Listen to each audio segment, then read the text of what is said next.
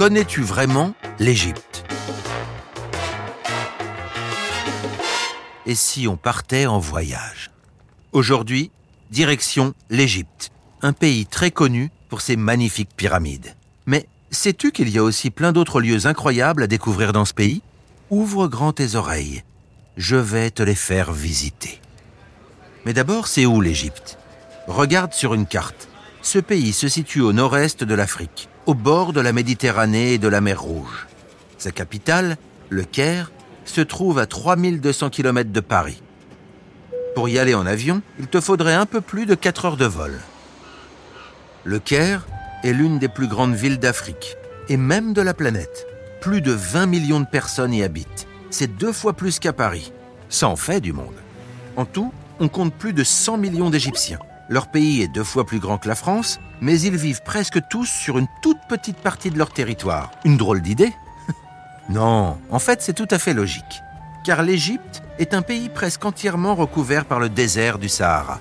Il y fait très chaud, surtout l'été, et il n'y pleut presque jamais. L'énorme majorité des Égyptiens préfèrent donc vivre dans de grandes villes comme Le Caire, Alexandrie, Port Saïd ou Suez. Beaucoup se regroupent aussi au bord du Nil. Ce très long fleuve est essentiel pour les Égyptiens car c'est lui qui, depuis des milliers d'années, leur permet d'avoir de l'eau pour arroser leurs champs. Même si l'Égypte est l'un des pays les plus riches d'Afrique, ses habitants ont souvent un revenu assez faible. Aujourd'hui, beaucoup travaillent dans l'agriculture et aussi surtout dans le domaine du tourisme.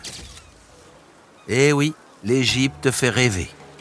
Des millions de visiteurs venus du monde entier viennent pour profiter de son climat, de ses plages ou de ses beaux paysages. Ils sont nombreux également à venir admirer les monuments historiques et les trésors archéologiques de ce pays. Bien sûr, l'une de leurs destinations préférées, ce sont les pyramides. Les plus célèbres se trouvent à Gizeh, près du Caire. La plus grande s'appelle la pyramide de Khéops. Elle est aussi haute qu'un immeuble de 50 étages. Et accroche-toi bien, elle est composée de plus de 2 millions de blocs de pierre. Les pyramides ont été construites dans l'Antiquité il y a 4500 ans.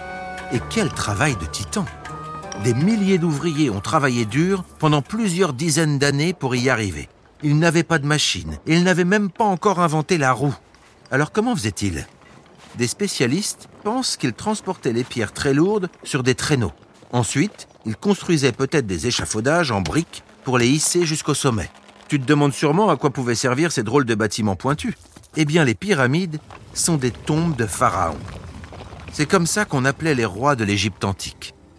À l'époque, on pensait qu'ils devaient rejoindre le soleil après leur mort, et les pyramides formaient une sorte d'escalier pour les aider à aller tout là-haut. Près des pyramides de Gizeh, les touristes sont souvent ébahis devant une statue géante qui représente un lion à la tête d'homme. Tu connais son nom? Oui, le Sphinx. À ne pas louper non plus les musées égyptiens. On peut y voir les magnifiques trésors découverts dans des tombes de pharaons, comme le masque d'or de Toutankhamon, ainsi que des statues, des momies ou des sarcophages. On peut même voir de très vieux papyrus, couverts de hiéroglyphes. C'est une écriture ancienne qui prend la forme de dessins.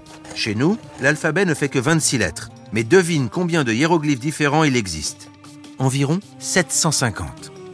Il en faut de la mémoire pour tous les retenir. Des hiéroglyphes, on peut aussi en trouver gravés sur les murs de certains temples. Tu sais, ces grands bâtiments en pierre où les Égyptiens de l'Antiquité vénéraient leurs dieux. Horus, Isis, Osiris, Anubis, ils en avaient des centaines. Un temple particulièrement célèbre se trouve dans la ville de Luxor. À l'entrée, il y a une obélisque, une grande colonne décorée. Mais à l'origine, il y en avait deux. Et tu sais où se trouve l'autre de nos jours? À Paris, au milieu de la place de la Concorde. L'Égypte en a fait cadeau à la France il y a plus de 200 ans. Aujourd'hui, le tourisme est très important pour l'Égypte, car il lui rapporte beaucoup d'argent. Pourtant, il y a un peu moins de visiteurs depuis plusieurs années. En 2011, le pays a connu une révolution. De nombreux manifestants ont exprimé leur colère contre le gouvernement autoritaire. L'Égypte a alors connu des bouleversements politiques qui ont dissuadé beaucoup de touristes de venir. De plus, des attentats ont eu lieu dans ce pays ces dernières années et les droits de l'homme n'ont pas toujours été respectés. Mais le gouvernement égyptien cherche à faire revenir les visiteurs en mettant en valeur les trésors découverts et en construisant par exemple un immense nouveau musée au Caire. Voilà, maintenant tu connais vraiment l'Égypte. un pays qui nous fascine tous, avec son désert, ses villes, ses trésors et son histoire exceptionnelle.